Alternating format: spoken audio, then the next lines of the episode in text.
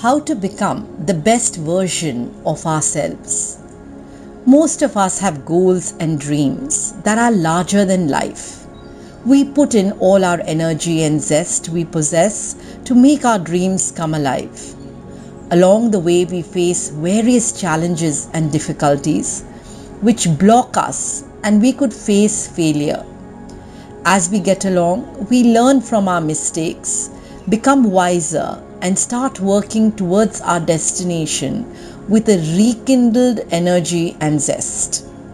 However, through this experience, I've realized that sometimes what really holds me back are the different parts of self which are present within me and aren't external. We all have different deep rooted parts of ourselves which came to life through our very own personal journey and they tend to become rigid and concrete. It's important to see these parts as separate from us and understand their origin and role. One such part of me is called Invisible Jasmine. Let me introduce you to her. She came into my life when I was in the third standard. I was very scared of separation from my parents and was very anxious as a child. I wasn't able to perform well in class and would compare myself with others. This triggered me deeply, and I felt inadequate and a strong sense of low self esteem and self worth overpowered me. That's when Invisible Jasmine was born. She's a part of me. She told me, Jasmine, you're not good enough. You need to work harder.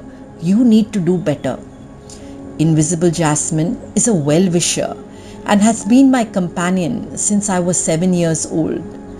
She has never let me rest because she doesn't want me to feel weak and helpless.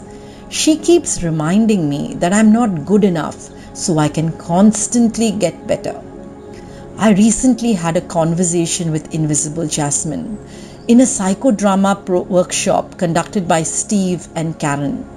I told her that I'm very grateful for the role she has played in my life and has constantly motivated me to get better.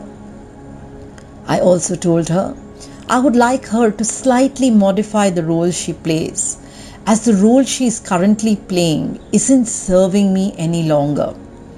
I would like to give myself some allowance, enjoy my accomplishments, acknowledge myself much more.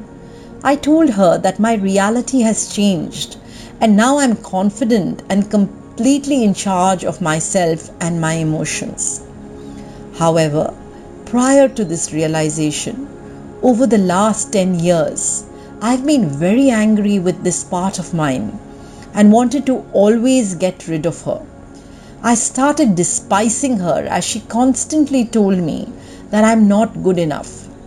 I didn't respect her presence and acknowledge what she did for me. I really tried very hard so she could leave and I could be free of this feeling of not being good enough. However, Today I have learned that invisible Jasmine is a very important part of me and she's not somebody I can cut and throw off. We can't get rid of our parts. I need to speak with her, educate her about how I would like her to behave, set a boundary if required, and explain my new reality. If you would like to do this for yourselves, you could follow the steps below. Firstly, ask yourself what are those inflexible parts and label them with an adjective and noun.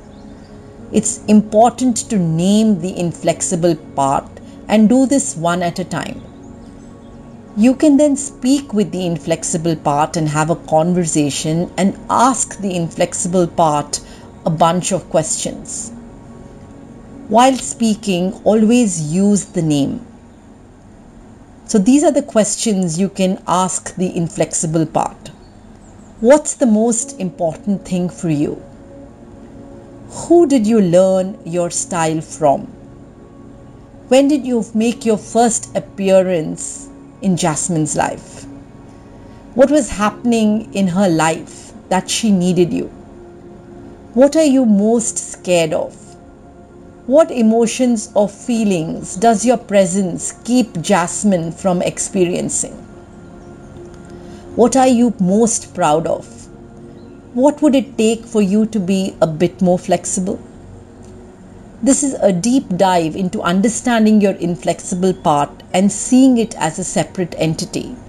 Finally, the last part of the exercise being to communicate with your inflexible part and inform them how you would like them to redefine their role in your life and thank them for being a fellow traveler with you.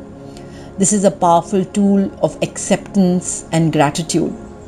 Once we are able to do this with all our parts, it would enable us to become the best version of ourselves, as this is total acceptance of self. This is true to our relationships external to us as well. To speak with them, explain, relook at boundaries. However, when we just cut off, it's like forcefully cutting a part of ourselves, which is nothing but torture and suffering.